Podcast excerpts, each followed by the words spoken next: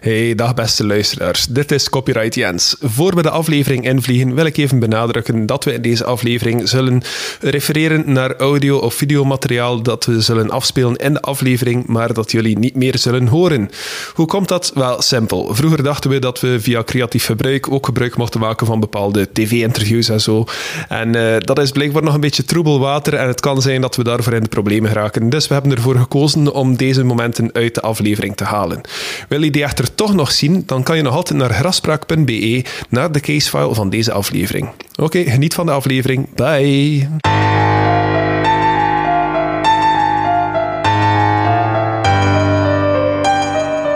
Hallo allemaal, welkom terug. Hey! Hey, welkom allemaal bij Grafspraak. Ik ben nog steeds Nikki. En ik nog steeds Jens. En vandaag is terug mijn beurt, hè?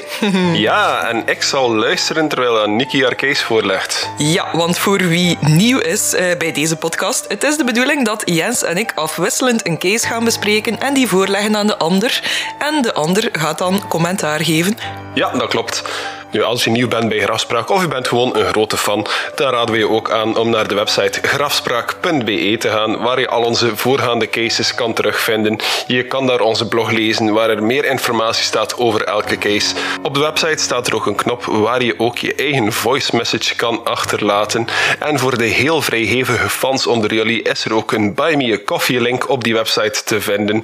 Dus zeker geen verplichting, maar de mensen die heel graag de podcast willen steunen, kunnen dat op deze manier doen. Nu, Niki, we mogen het ook wel zeggen. Het is ook al een mooie week geweest voor onze podcast, hè? Ja, amai. Oh, ik ben echt blown away van de, van de reacties dat er zijn opgekomen. Wel, we zijn nu anderhalve maand bezig eigenlijk. Uh, Eventjes voor de mensen die, uh, die de dag van de uitgave luisteren. Dit is eigenlijk de eerste keer dat we echt vlak voor, de, uh, vlak voor de release aan het opnemen zijn. Het is nu zaterdag, de aflevering zal op zondag uitkomen. Meestal hebben we een beetje meer speling daartussen, maar ja, real life got in the way. Maar uh, zowel Niki als ik zijn nogal geneigd om zo de podcastcijfers tussendoor eens te bekijken. En we zijn inderdaad een beetje blown away, want op anderhalve maand zijn wij al meer dan 2000 keer beluisterd geweest. En dat vind ik echt wel wauw. Ja, inderdaad. Dank u daarvoor. Ja, absoluut bedankt. Ja, wat ik vooral ook zot vond, is hoeveel ja, reactie dat er is gekomen op, op de laatste aflevering zelf. Want, allez, blijkt toch dat echt wel heel veel mensen ook last hebben van die slaapparalyse.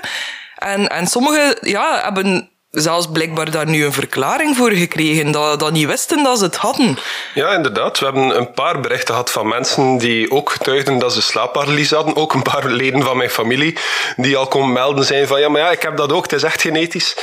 En uh, inderdaad, ook een paar mensen die die aandoening wel al heel hun leven hadden, maar niet wisten wat het was.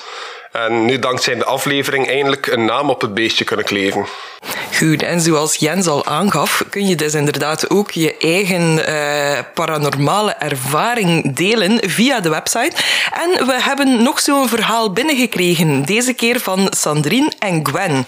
Laten we daar eens naar luisteren. Uh, dag beste luisteraars, ik ben Sandrine. En ik ben Gwen. Your witches of the hour. poep poep. uh, dus uh, Nikki en Jens hadden ons gevraagd voor een ervaring te delen over het paranormale. En van ons was dat uit onze glorieuze jeugd. De Sweet 16. Ja, waarschijnlijk rond die periode. het is nogal redelijk vaagjes. maar dat was redelijk duidelijk, die ervaring. Um, dus het ging over een Ouija-board dat we gebruikt hebben. Uh, dat mijn onze lieve papa gemaakt had. Met uh, gouden gegraveerde lettertjes. En uh, ja, wanneer hadden we dat eigenlijk gebruikt? Was dat in de dag of is het Dat was tijdens de dag. En de setting was, we zaten op jouw kamer. met de rolluik naar beneden, met de lichten uit en een paar kaarsjes aan. Uh, wij zaten recht over elkaar en het Ouija-bord Ouija stond tussen ons. Ja, je moet ook weten, uh, dat was al een heel oud huis.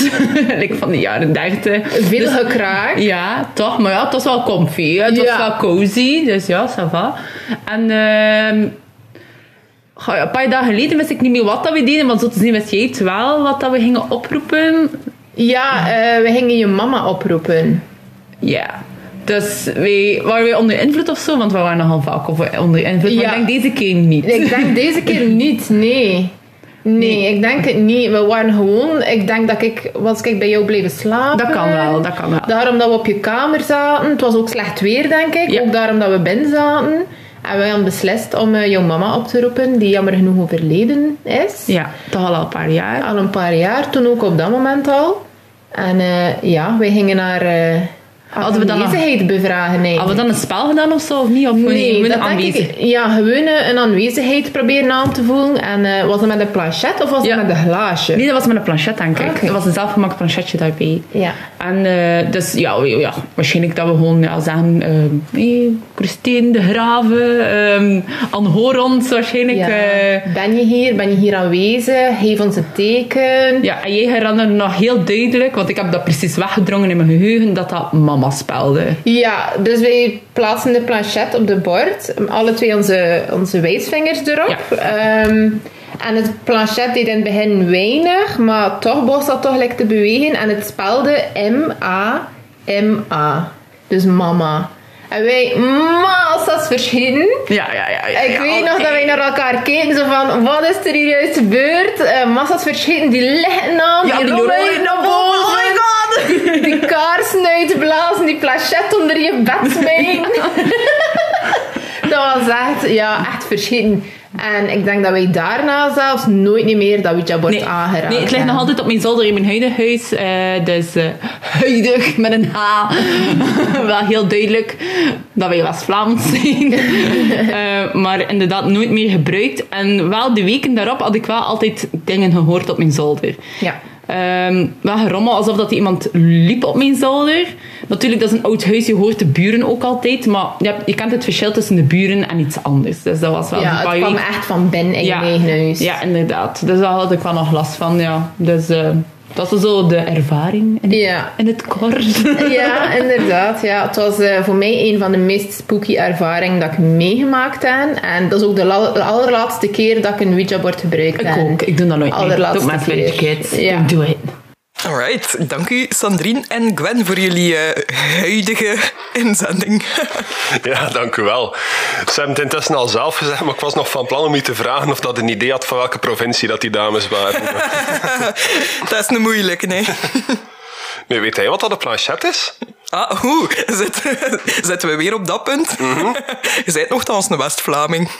Ja, maar ja, al uw vriendinnen hebben zo van die woordjes dat ik het nog nooit niet gehoord heb. hè.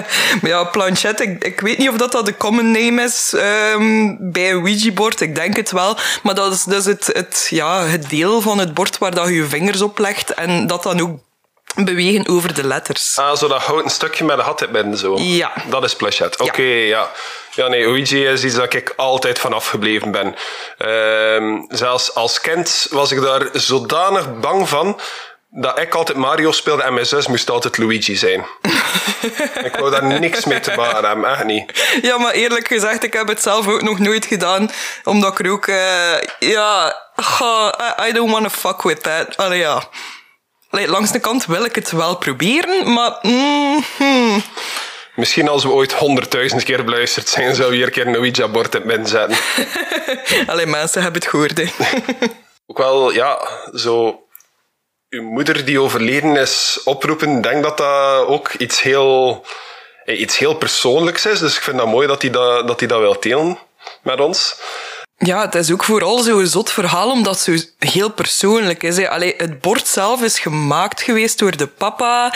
En dan heeft de mama daardoor gesproken. Oh, dat is echt, eh, ja... Ja, wel, dat is inderdaad zoiets... bij mij komt het ook een beetje persoonlijk aan. Eh, het is vandaag toevallig de verjaardag van mijn overleden vader. Eh, ik heb er ook nog nooit eigenlijk bij stilgestaan dat dat eventueel zelfs een optie zou zijn om zo Ouija te gebruiken om daar contact mee te proberen leggen of zo. Maar ik, durf precies geen Ouija-bord te gebruiken, omdat ik al te veel verhalen gehoord heb van mensen die daardoor negatieve ervaringen gehad hebben of zo. En ik weet niet, het is iets dat ik precies niet, niet aandurf. Ja. De Catman is er weer. en het verhaal dat hij mij vandaag gaat vertellen, Niki, heeft dat ook met Ouija te maken? Ga, eigenlijk niet, maar uh, ik vermoed, aangezien dat over een gebouw gaat waar dat toch wel een beruchte geschiedenis heeft, dat er toch wel een paar mensen al zullen geweest zijn dat zo'n bord wel al een keer gaan meegenomen hebben. Ik was eigenlijk al vergeten dat het met een gebouw te maken had. Ik heb dat in de vorige aflevering gezegd, maar dat is intussen al twee weken geleden. Ah ja, voilà, daarmee bij deze. Maar um, het is dus niet zomaar een gebouw, het is een hotel. Hola. En dan ook weer niet zomaar een hotel, want ja, anders zou het niet in deze aflevering zitten. Het is het hotel dat de inspiratie is geweest voor een seizoen van American Horror Story. Was dat toevallig American Horror Story Hotel? Oh. of was het Asylum? Nu, de huidige naam van het hotel ga je misschien niet veel zeggen. Dat is namelijk Stay on Main. Dat hotel heet zo sinds 2011. Nee, nee, dat kan het niet. Nee, maar de originele naam gaat misschien wel een belletje doen rinkelen. Um, de Cecil Hotel. Of zoals Amir zeggen, Hotel Cecil. waar dat de witte litaar nog altijd in de mode is. Sorry, nee. Is het Cecil Hotel. Of de eeuwige discussie, is het Cecil of Cecil? Cecil. Cecil. Dat is zo leuk om te zijn, hè? Cecil.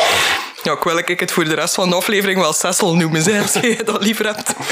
Ik weet niet wat dat de officiële uitspraak is, maar laat ons het daarbij houden. Maar, volgens alle bronnen dat ik al heb gehoord, is het Cecil. Dus, wel uh... niet nog een Harry Timmerman situatie. Goed, de Cecil Hotel dus. Uh, de reden dat ik dit heb gekozen is omdat ik zelf ook wel al tamelijk wat dingen erover wist en zelf had opgezocht, maar dat ik toch wel graag daar zelf nog meer over wou bijleren. En ja, dat dan in deze podcast steken natuurlijk. Hè, ik vind zelf een fascinerend verhaal.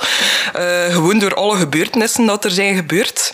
Dus uh, ja, hopelijk uh, leren sommigen van jullie er ook iets over bij. Ik denk dat het misschien voor velen van jullie wel al tamelijk bekend gaat zijn. Maar ja, kan altijd iets bijleren. Hè?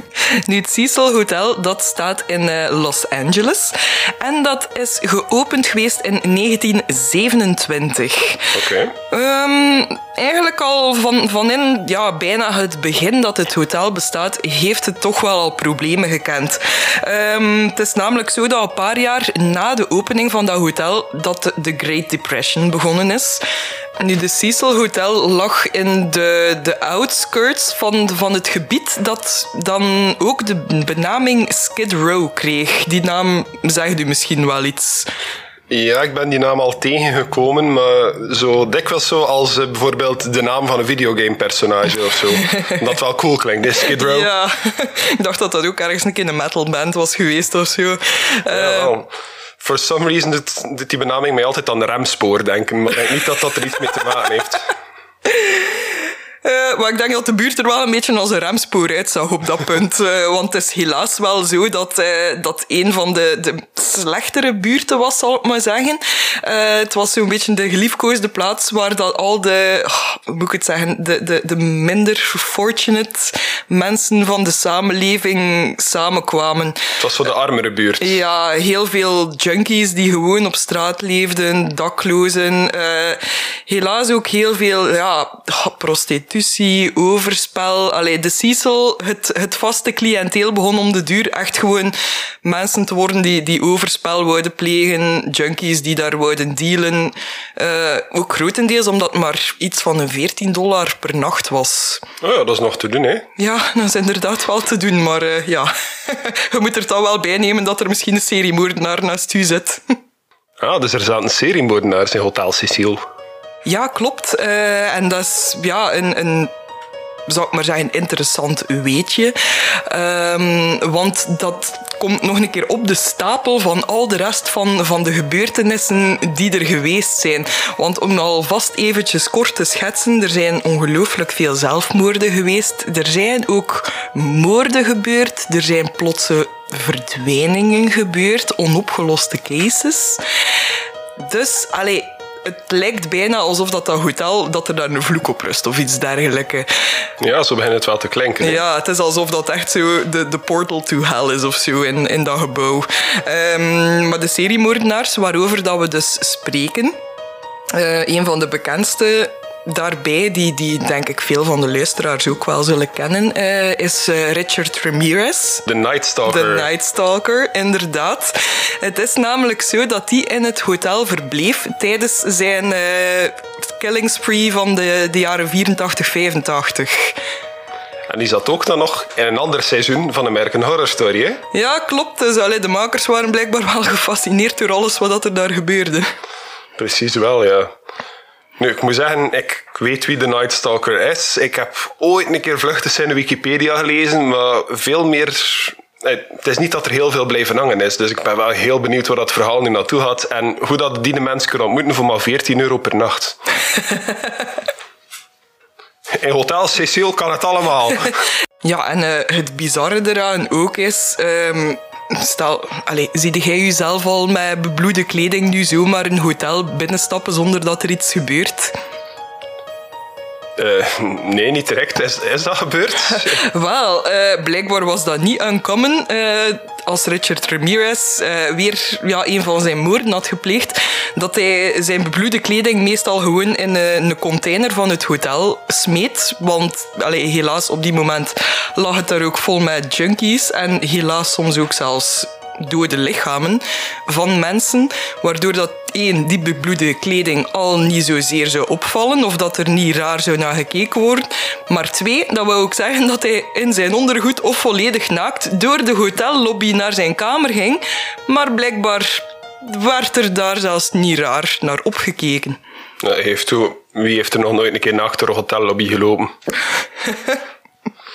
Iedereen heeft al een keer zo'n nacht gehad. Right, boys? Oké. nee, ik kan niet zeggen dat mij eigenlijk al overkomen is. Nog met bebloede kledij.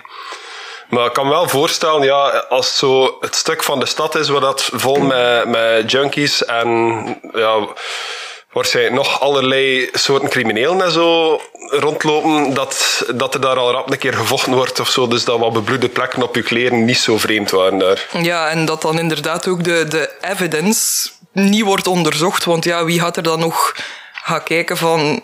Is die bebloede kleding van een random persoon die daar ligt? Of effectief een, een ja, bewijsstuk? Ja eigenlijk moeten ze wel met, een, met zo'n heel dik pak lakens waar dat er bloed aan het uitcijpelen is, aan het rondlopen zijn tegen dat er een beetje verdacht begint uit te zien. Hè.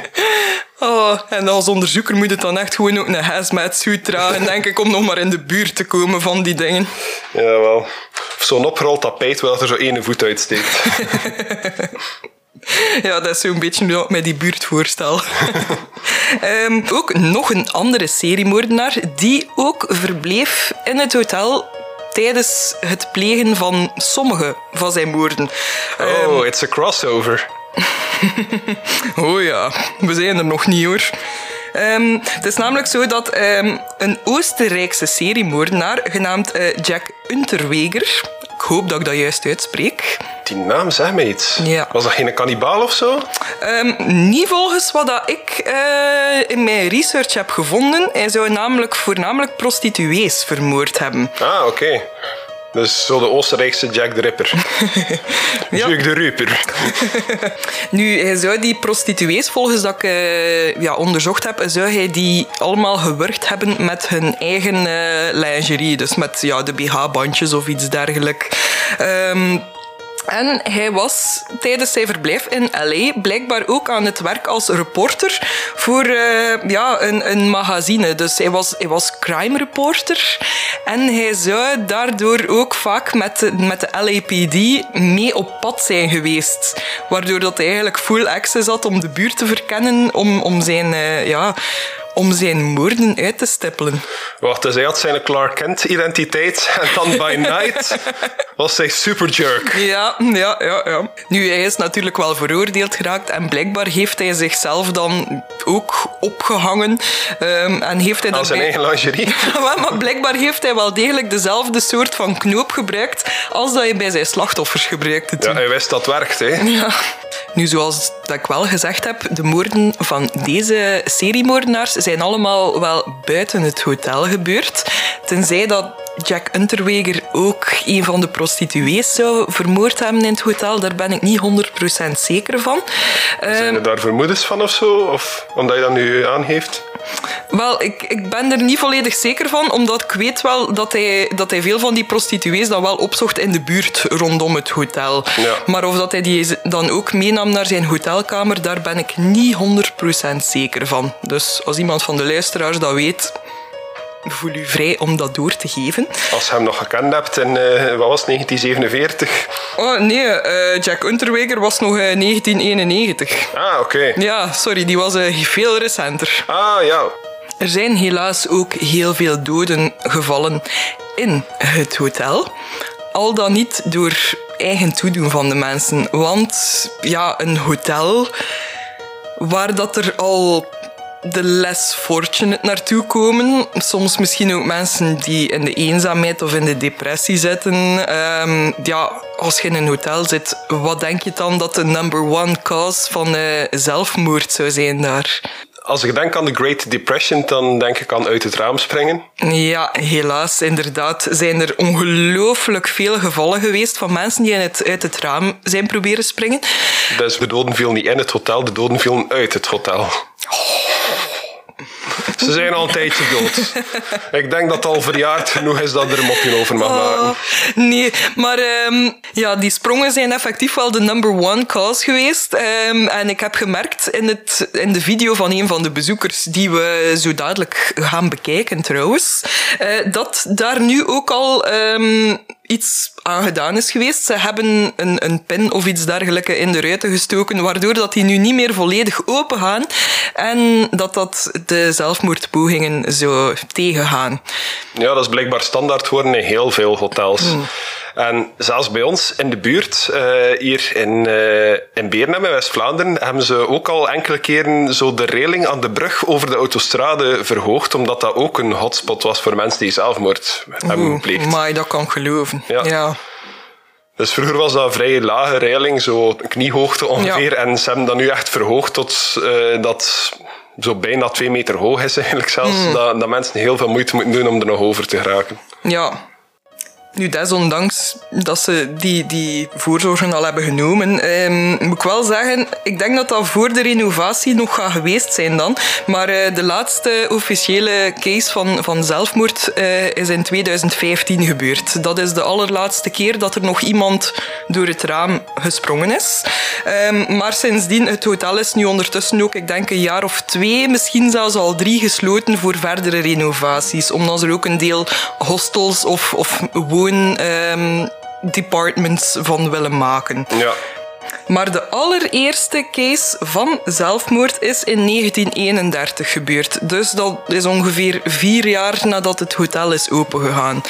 Dus ja, kijk, het hotel bestaat bijna 100 jaar. Dus, uh, en eigenlijk is het ongelooflijk veel voorgevallen dat er een sterfgeval is geweest in die tijd.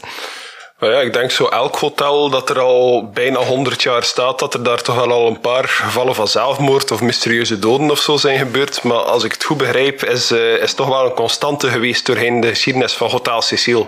Ja, dat zeker. Um, want ja, zoals ik zei, de zelfmoorden, er zijn minstens volgens de bron dat ik heb gevonden, minstens 16 zelfmoordgevallen bekend. Nu, buiten de sprongen zijn er ook nog andere pogingen geweest. Al ik zeg pogingen, ze zijn helaas wel gelukt ook. Want in 1932 heeft een zekere ben Benjamin Dowditch zichzelf door het hoofd geschoten. En in 1934 Louis D. Borden zichzelf de keel overgesneden met zijn eigen scheermes. Um, er is ook echt wel een, een bizar verhaal. Allee, in hoeverre dat bizar natuurlijk hier geldt, want alles lijkt bizar te zijn uh, in dit hotel.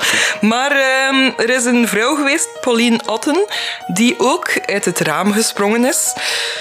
Maar helaas heeft zij daarbij ook nog een ander slachtoffer gemaakt. Ze is op iemand geland.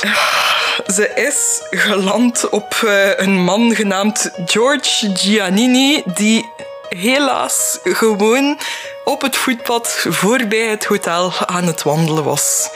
Oh. En daardoor overleden is. Oh god.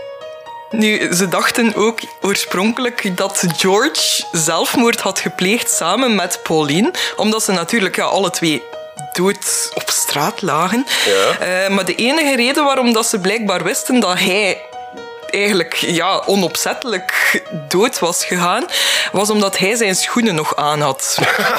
ja, Oké, dus er waren geen getuigen of zo.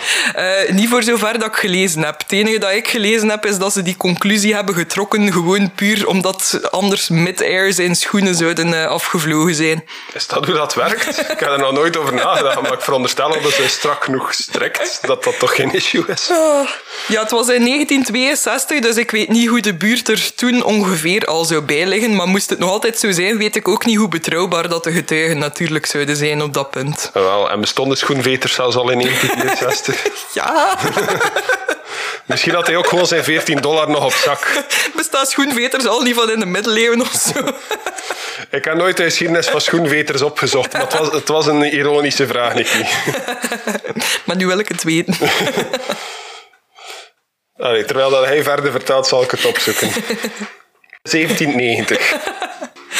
Oh, oké, dat weten we dan ook alweer. Gelukkige 230ste verjaardag. Oh.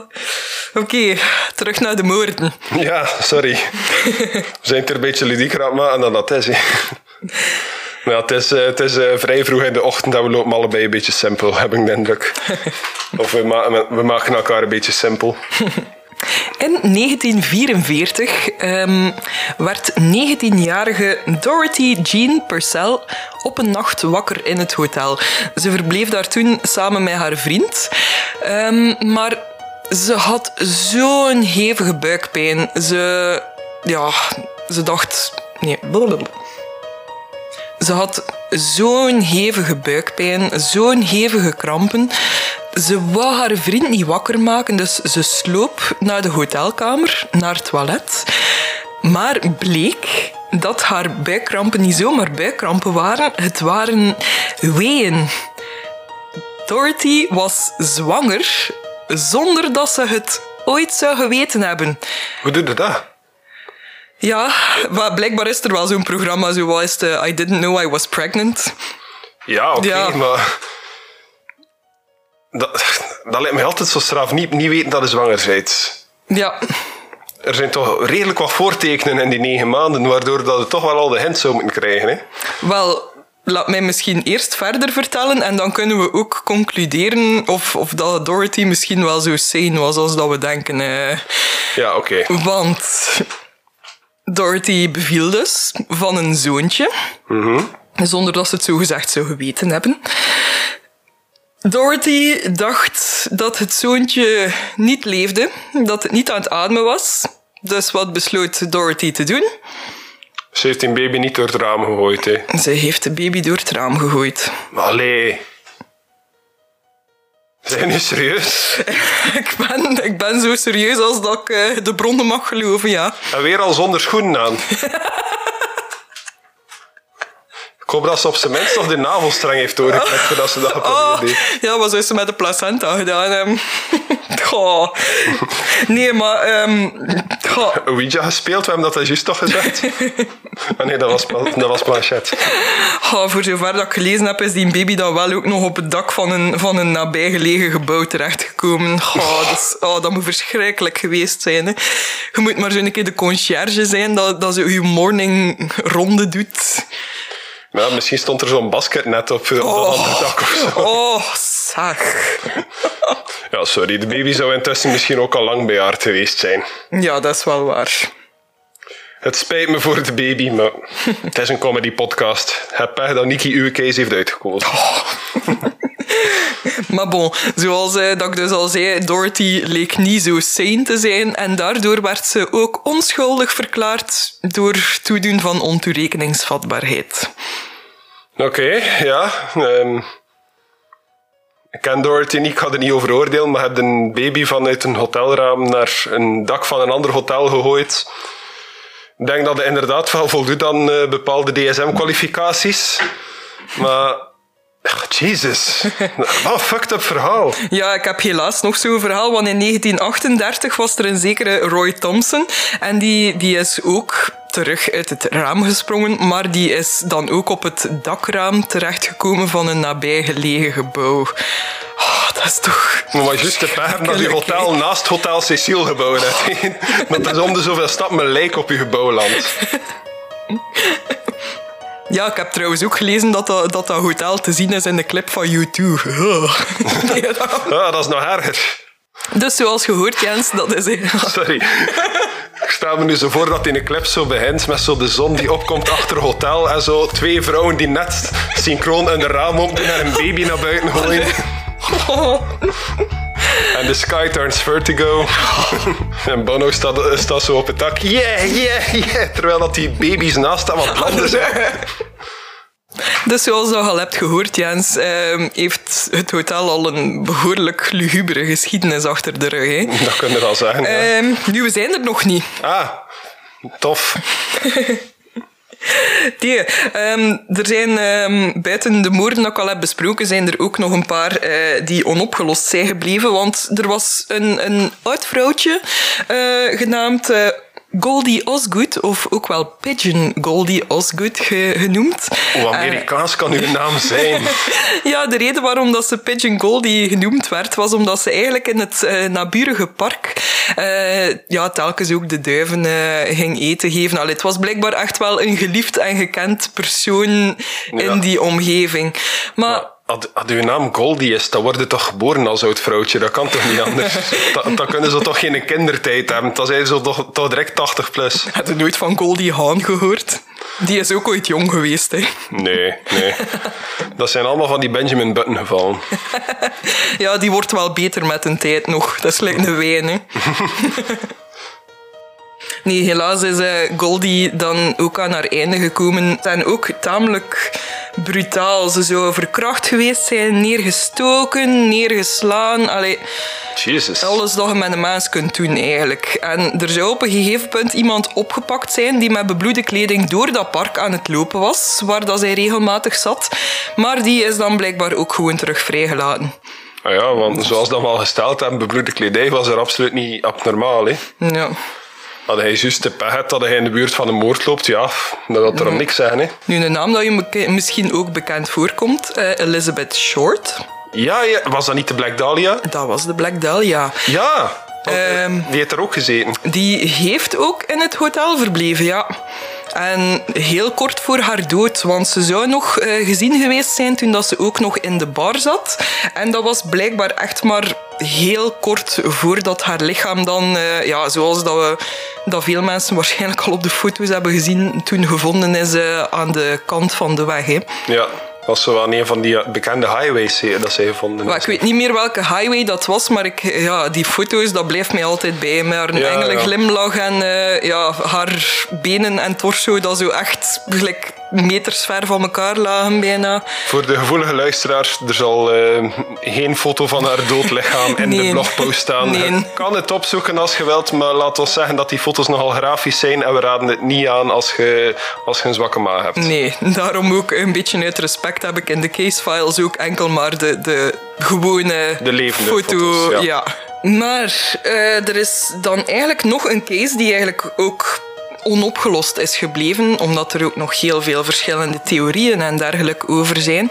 Ehm, maar dat is eigenlijk de case waar dat bij mij allemaal begonnen is, omdat dat, ja, toen dat ik voor de eerste keer die beelden zag, want er zijn camerabeelden van, ehm, sinds de eerste keer dat ik die zag, is dat eigenlijk mij zodanig bijgebleven en blijft dat een van de, van de crime cases dat mij echt het meest ja, fascineert. is misschien een vreemd woord, maar eh, ja, zeker toen dat ik hoorde dat dat ook nog een keer gelinkt was aan de Cecil Hotel met zijn levendige geschiedenis, allee, moest het wel gewoon eh, hier een keer aan bod komen.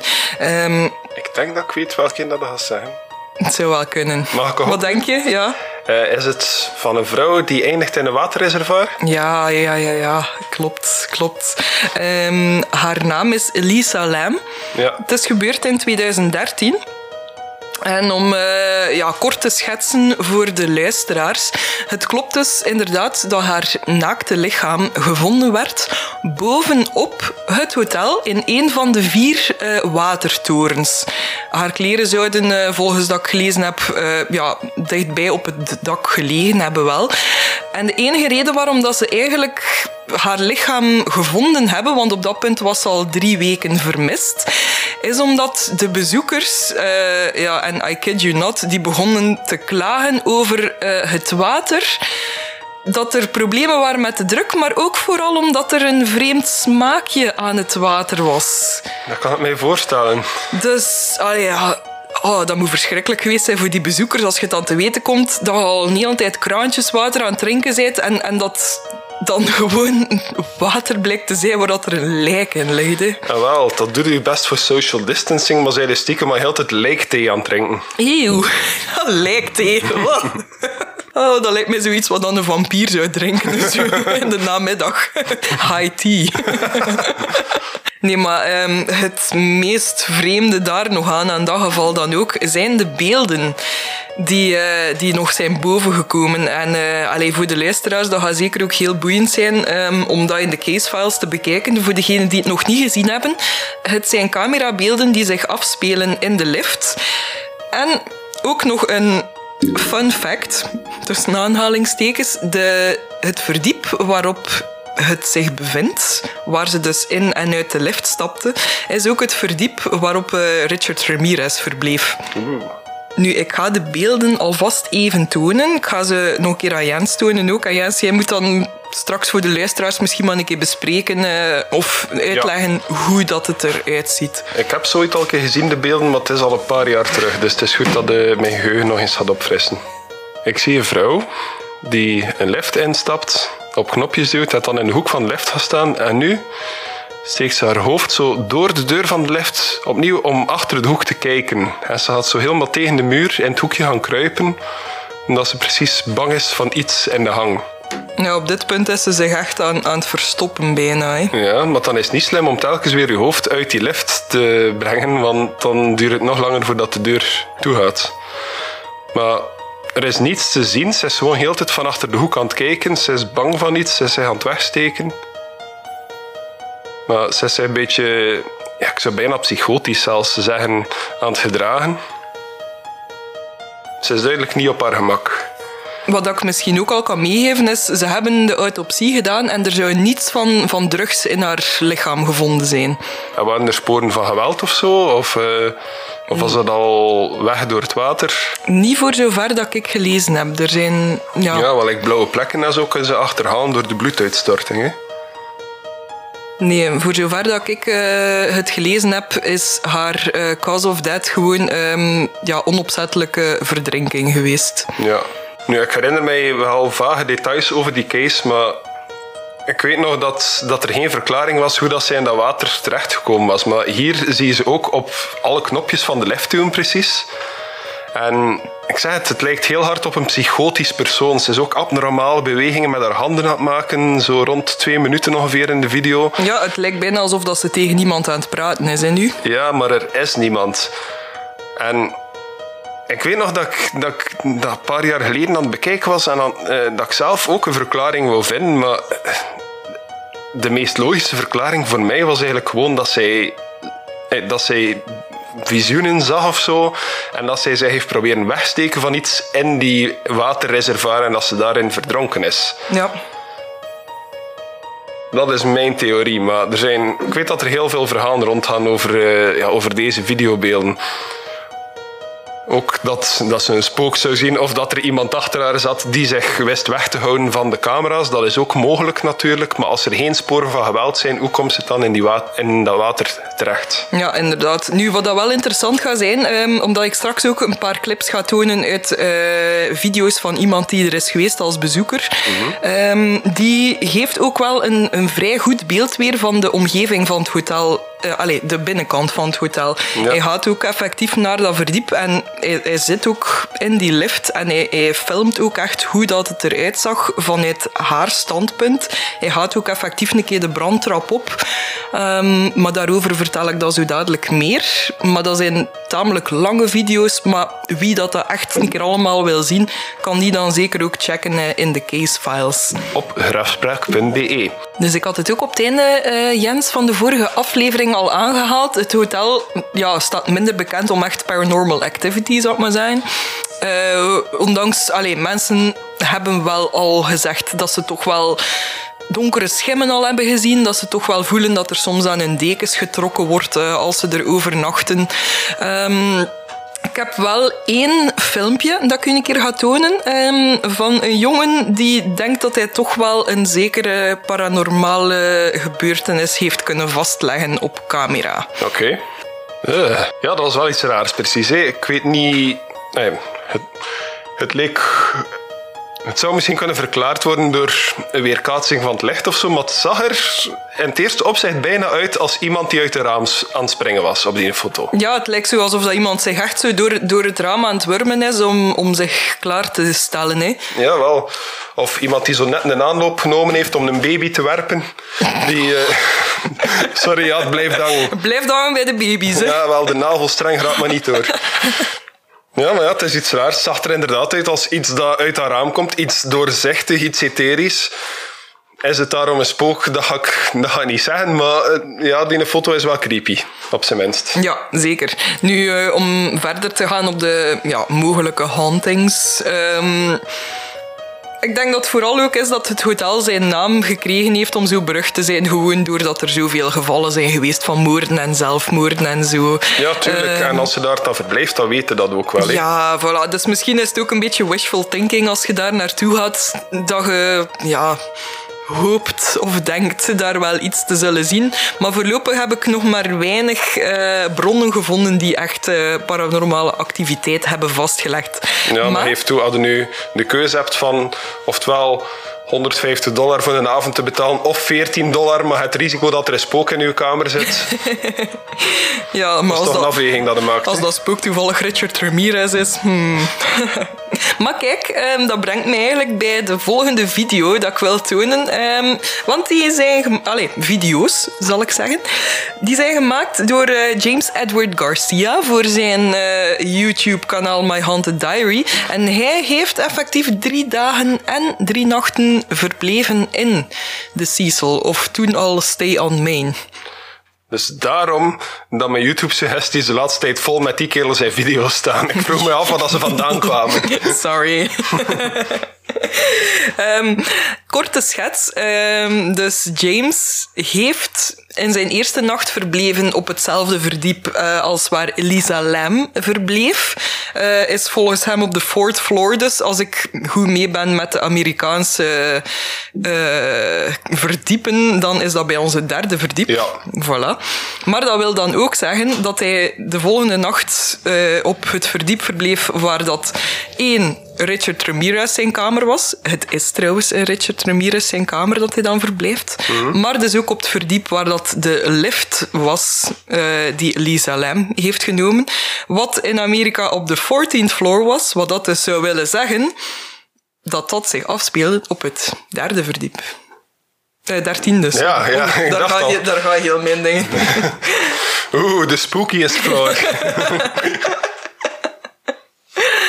Wel, er zelfs nog een dertiende verdiep als, als je hotel al zo, ja, zo'n zo geschiedenis heeft. Elk verdiep is daar een dertiende verdiep. Het eerste dat ik dus zou willen tonen is uh, ja, zijn eerste verblijfsdag, uh, wat dus nog op de fourth floor is. Mm -hmm. uh, en daarin heeft hij zijn uh, ghostbox genomen, waarbij dat hij ja, volgens hem heeft proberen contact leggen met Elisa. even naar luisteren. Wat denk je daarvan, Jens? Um, ik moet zeggen dat nogal veel bullshit-alarmen doen afgaan in mijn hoofd. um, nou ja, die, die spirit boxes of ghost boxes, of hoe dat hij het ook wil noemen, dat, dat werkt zo'n beetje met radiosignaal. Nee? Dat, dat verwisselt constant tussen verschillende radiofrequenties. Waardoor dat er ook wel geluiden van effectieve radiostations binnenkomen die ook kunnen klinken als woorden of klanken of zo. En het is, het is puur theoretisch dat er, daar spook, eh, dat er daar communicatie met spoken door kan gebeuren. Maar ik ben niet noodzakelijk een believer daarin. Want door die constante wisseling van radiofrequenties kunnen er heel veel woorden binnenkomen. En geloof ik niet noodzakelijk dat dat daarom een spook is. Ja, het is ook downtown LA, dus ik denk qua radiofrequenties dat dat er inderdaad wel heel veel zijn waar dat je wel een keer op iets gaat stoten dat klanken gaat doorgeven, veronderstel ik. Ja, Het is ook veel frequenter dan in de meeste eh, ghost hunting video's dat je ziet. Hè. Soms komt er zo'n keer per minuut misschien, eh, als je geluk hebt, één geluidje door. ja, en ook heel veel van die dingen hoorde, je hoort vaag wat dat het onderschrift zegt, puur omdat het aan het lezen zijt. Ja. Maar luister dan naar met je ogen toe en dat zijn geen woorden niet meer. Nee, inderdaad. Nu, ehm, ja, ik vond het wel een beetje vreemd. Deze stemmen lijken eerder vrouwelijk. Ik ga je nu alvast ook een keer de, de opname laten horen van eh, in de kamer van Richard Ramirez, waar hij verbleef. Dan mag ik eerst een suggestie doen aan de luisteraars. We zullen ook de audio van deze, van deze video's, van de zogezegde spookboodschappen, hierin steken, waar jullie ze dus zullen horen zonder ondertiteling, zoals dat wij ze zien. En probeer misschien een keer voor jezelf te noteren wat dat jij denkt te horen. En kijk achteraf eens naar de video's die ook met timestamps op onze website graspraak.be zullen staan. En vergelijk een keer. En laat ons misschien weten wat dat jullie resultaten waren, wat dat jullie erin konden horen. Dat lijkt me wel een interessante oefening, want telkens als je naar zo'n programma kijkt, dan weet je eigenlijk al met, met ondertiteling wat, Dat wat dat zij denken dat de spoken Ja. zeggen. Maar wat denken jullie puur auditief dat het zou zijn? Kijk, ik ga nu onmiddellijk ook al een keer de, de, de session met eh, Richard Ramirez opleggen. Ehm, ja, Jens, je gaat nu naar het beeld kijken ook. Ja. Ja, ja de lichten gaan, gaan ook aan het flipperen zijn. Dat heeft niets met eh, paranormale activiteit te maken. Weet je wat, ik zal wegkijken. Nee, dat was eh, gewoon James die een beetje de sfeer wil scheppen en wil proberen om zo wat meer geesten te trekken. Ja, Dus- ik bedoel, ik zal wegkijken zodat ik niet hoor wat dat... Wat, eh, dat ik niet lees wat dat er zo gezegd doorkomt. Oké.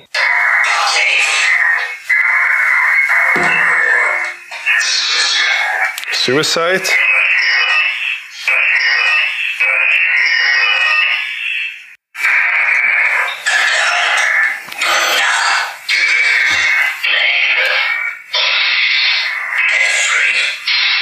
History.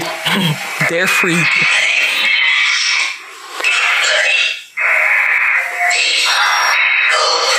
Open. Bra. Peace. Contained. Seal the truth. Modemgeluiden. Ja, echt. Vooral die modemgeluiden ertussen. Richard Ramirez was een early 2000s ADSL modem. Confirmed. Is dat wat we op het einde gaan beslissen of dat waar is of niet? Was Richard Ramirez stiekem een, een eh, UTP-kabel? Ja, ik heb hier nu ook juist gepauzeerd op, op James, zoals dat je ziet. Ja, dat beweert hij dus ook. Dat zowel Elisa als Richard Ramirez zijn naam ook eh, gezegd Ja. hebben. Ehm, nu heb ik ook nog wel, tussen haakjes, compelling evidence eh, van energie. Ehm, het eerste is eh, ook in de kamer van Richard Ramirez, eh, is de kastdeur. Die blijkbaar Zeiden daar weer. Ja, het is weer een deur. Dit Het is zover. dit is deur nummer 5, hè? Ja? We hebben acht afleveringen tot nu toe. Dit is deur 5. ja. Wel dat de eerste deur in mijn case was, dus dat is oké. Dus die deur zo, ja, zonder enige andere vorm van, van ja, eh, tampering van James opengaan. Ik ga het u gewoon eerst een keer tonen. Ja, Maar, ja. Is, het, is, het is een deur die open gaat wanneer dat hij het effectief vraagt. Nu, Het enige dat mij een beetje teleurstelt is dat hij de kast niet verder open doet en een keer met zijn camera naar binnen gaat om te bewijzen dat er daar daadwerkelijk niemand in zit. Want dat lijkt een vrij diepe kast te zijn. De deur gaat ook zo net genoeg open dat, dat er toch nog iemand zou kunnen inzitten zonder... Ja, het enige dat ik weet is dat hij wel nog een keer binnen gaat voor te checken voor zijn rugzak nog een beetje eh, dichter te duwen weer, omdat hij er zo gelijk een beetje half is afgetrokken. Maar hij gaat dus inderdaad niet echt... eh, be- ja, allee, filmen om te bewijzen dat er niemand achter het hoekje zit of zo. Ja, wat dat wel een beetje teleurstellend is. Ja. Nu, ik wil hem wel het voordeel van de twijfel geven en zeggen dat hij daar effectief alleen is. Maar zolang dat er een reden is om niet 100% overtuigd te zijn, Ja. ja, ga, ga ik toch zo'n dingen in twijfel trekken. Ah, wel, Moest ehm, hij met zijn camera echt een keer naar binnen gaan en tonen van kijk, er is hier zeker niemand, er zit niemand weggestoken in het hoekje van de kast of zo. Mhm. Ja, maar in dit geval... Ja. Ja. Het valt ook zo'n keer of drie voor dat die deur open gaat. En allee, ik denk gewoon, eh, je ziet, het is niet echt meer een, een typische klink. Het is zo een, een bolleken. Ja, zo'n dat, dat zo heel makkelijk loskomt. Hè. Dus ik denk gewoon dat dat gewoon een deur is dat heel makkelijk loskomt. En als je lang genoeg timet, hoe lang het duurt tussen dat je het dicht doet en dat het uit zijn eigen weer heel gemakkelijk open gaat, dat misschien op die manier wel gemakkelijk is om te kunnen timen van ik ga nu tot drie tellen en dan gaat die deur open gaan. Nu, even om mijn eigen theorie in twijfel te trekken. Is er een klink aan de binnenkant van die deur? Want van hier leek het alsof dat er geen Eh, is. Ik ga nog een keer verder afspelen. Ik, denk het klink. misschien wel een kleintje. Ik zie hier toch gelijk wel een klein bolletje of zo, maar er is een kleine klink. Ja. Er is een klinkje. Maar zoals dat ik het nu zie, kan er daar precies niet echt nog iemand in die kast zitten. Hè. Dus, oké, ik geloof dat er niemand in zit. Of hij moet zo aan de onderkant een touwken bevestigd hebben, zodat hij ze een keer kan aantrekken. Ja, het kan, het kan gewoon een crappy deur zijn natuurlijk, die toevallig open gaat, net wanneer dat hij het vraagt. Maar, wie weet zit er een spook in die kamer. Wel, hij bent duidelijk nog niet onder de indruk, dus ik ga je nog een videofragment tonen. Oké. Ook in de kamer van Richard Ramirez.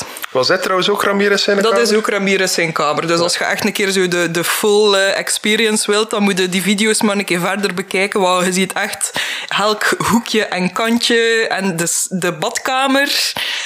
Eh, ja, je ziet het al. Je ziet ook de lobby op een bepaald punt, als u Ja. dat interesseert. Maar goed, ehm, dus het laatste stukje beeld dat ik u wou tonen.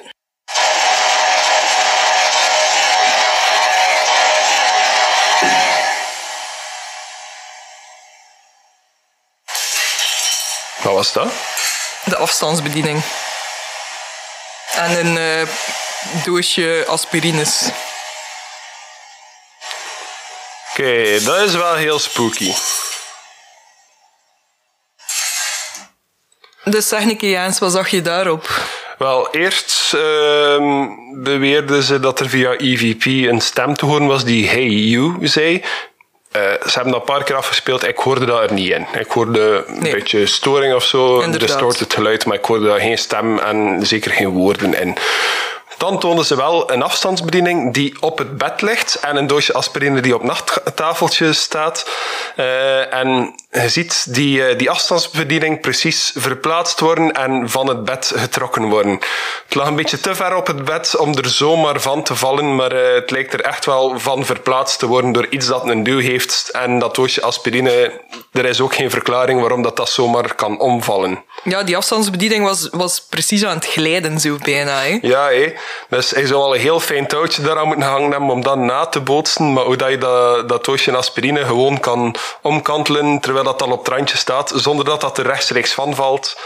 Ehm, ja, dat kun je niet zomaar doen, ik zal het zo zeggen. Ja, en het lijkt mij ook dat, dat de, de airco dat er staat ook niet sterk genoeg zou zijn om, om echt een afstandsbediening... Nee, nee, nee, nee, dat zie ik ook niet gebeuren. Alhoewel, we zijn wel in L.A., daar moeten ze wel stevig zijn. Ja, nee, dat vind ik echt wel spooky. ja. Nu, ik zit er hier en daar wel wat mee te lachen, maar ik geloof wel, als het ergens spookt, zal het wel daar zijn. ja. Maar geschiedenis als dat dat gebouw heeft, kan toch niet anders dan dat er daar toch wel ergens een spook zit. Hè? Zou zo bijna denken dat zo een, op een Indian burial ground eh, gebouwd is of zo. Maar goed, dat zijn dus alle uh, voorvallen en alle videofragmenten die ik u wou tonen uh, in verband met dit hotel. Ik weet niet of dat ik het al vermeld had ook. Waarschijnlijk wel, dat nu voorlopig even gesloten is. Ja, ja, voor verdere... Sinds drie jaar zeker zijn dat gesloten is? Ik, ik schat drie, twee, drie jaar recent. Want deze video's zijn nog van 2016. Mm. Dus. Ja, in Amerika is het toch geen echte lockdown, dus het zal wel niet zo lang meer gesloten zijn. Dus ja, um, ze proberen dus effectief wel een beetje dat imago af te schudden door, door een naamsverandering en dergelijke. Op die video's van, van James Garcia wordt hij ook constant door security eigenlijk achtervolgd, die echt probeert om hem het zwijgen op te leggen. Uh, het was ook heel moeilijk voor hem om echt die specifieke kamers te krijgen. Mm uh, blijkbaar antwoorden ze ook niet echt op vragen van bezoekers die related zijn aan al die cases en zo. Dus allee, ja, ze proberen er echt wel vanaf te geraken. Maar voor zover dat ik mij kan herinneren, hangt zo het, het typische Hotel Cecil, uh, de grote prent, hangt dan nog op de zijkant van het hotel. Ja, ja oké. Eigenlijk wel jammer. Moest ik zo'n gebouw in mijn bezit hebben, ik zou dat juist ownen. Zo van, hé, hey, dit is mijn haunted hotel, komt er allemaal naartoe en slaap in de spookkamer van, van de legendarische serie naar Richard Ramirez.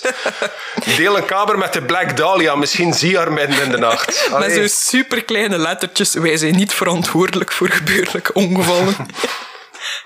Bescherm uw afstandsbediening goed. Enter at own risk. Liever niet met baby's te gooien. Oh, enough with the baby's, Jens. um, ja, goed, dan uh, rest er mij nog om u te vragen. Um, enerzijds, geloof je dat er iets is aan het hotel, dat het hotel zelf ja, mogelijk vervloekt zou zijn of iets dergelijks? Um, maar ik zal zeggen, een vloek geloof ik niet noodzakelijk in. Ik geloof dat dat hotel uh, in een slechte buurt gebouwd is, waardoor dat, uh, uh, waardoor dat er meer ongelukkige gevallen gebeurd zijn dan, uh, dan gemiddeld, zal ik maar zeggen. Ehm, wat ik wel geloof is dat als er zo een blijvende negatieve energie ergens kan hangen, dat dat daar zeker zal hangen. Dus wat dat eventuele hauntings of zo betreft, als er spoken zijn, zullen ze daar wel zitten. Oké. Dat geloof ik wel. Maar dat beantwoordt eigenlijk al zo ongeveer mijn tweede vraag die ik ging stellen. Van, uh, of jij dus gelooft dat er effectief van al die zelfmoorden en moorden dat er gebeurd zijn, dat er daar misschien soms, sommige energieën toch zijn blijven hangen. Hè? Nee, ik geloof wel dat energie ergens kan blijven hangen als er heel veel negatieve gebeurtenissen gebeurd zijn.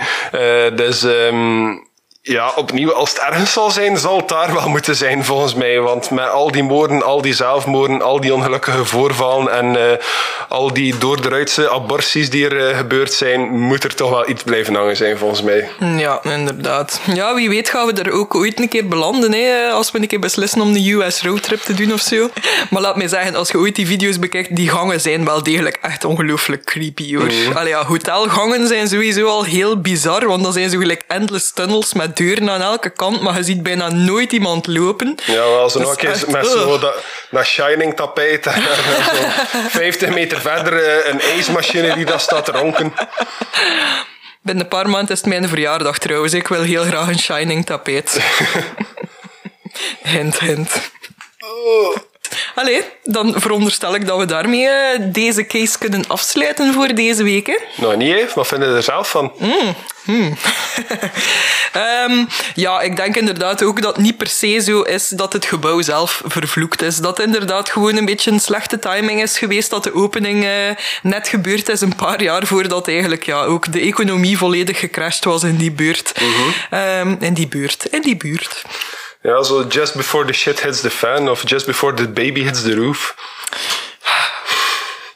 Sorry, niet lachen met baby's, Jens. En ja, inderdaad, uh, er zou wel volgens mij ook wel degelijk in er blijven. Uh, want ja, zelfmoorden, ja, misschien zijn er inderdaad ook wel uh, mensen achtergebleven die nog een conclusion nodig hebben en dergelijke, dus die daarom nog in het hotel blijven rondwaren. Ik denk dat er de kans wel zou bestaan dat dat wel zo zou zijn. Maar, allee, Wat ik dan niet snap is waarom dat er zoveel activity in Richard Ramirez zijn kamer is, want hij is daar niet gestorven. Nee, maar, Maar ja, dat laat ik in het midden. wie weet hoeveel mensen zijn er wel gestorven in die kamer. Dat is waar. Of hoeveel mensen hun bloed is ze daar achter gebleven of zo. Dat is waar. Goed, maar dat was het. Dat was het. Oké, dan gaan we daarbij de achtste aflevering van Grafspraak afsluiten. Graag willen we jullie nog eens bedanken voor het vele luisteren. We appreciëren dat enorm. Wat vonden jullie van deze case? Laat het ons zeker weten op onze sociale media of in de Facebookgroep die verbonden is aan onze pagina. De groep heet ook gewoon Grafspraak. Ja, klopt. Ook op eh, Twitter, Instagram en eh, Facebook gewoon op de pagina vind je ons ook gewoon onder Grafspraak.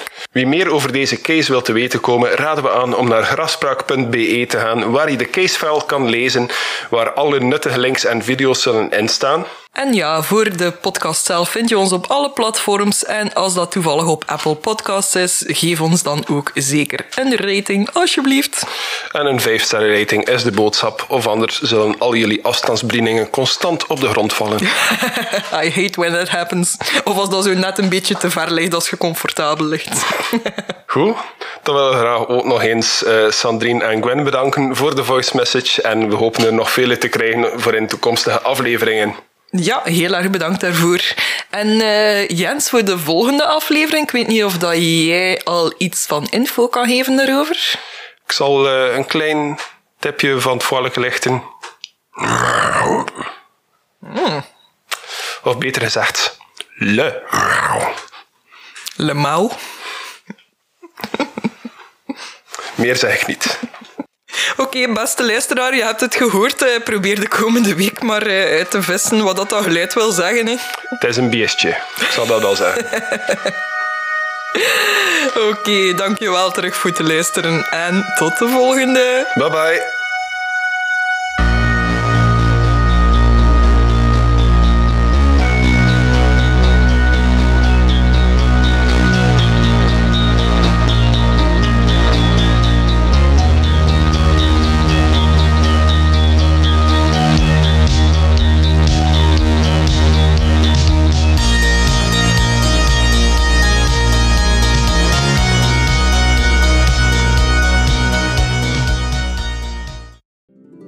afspraak.be.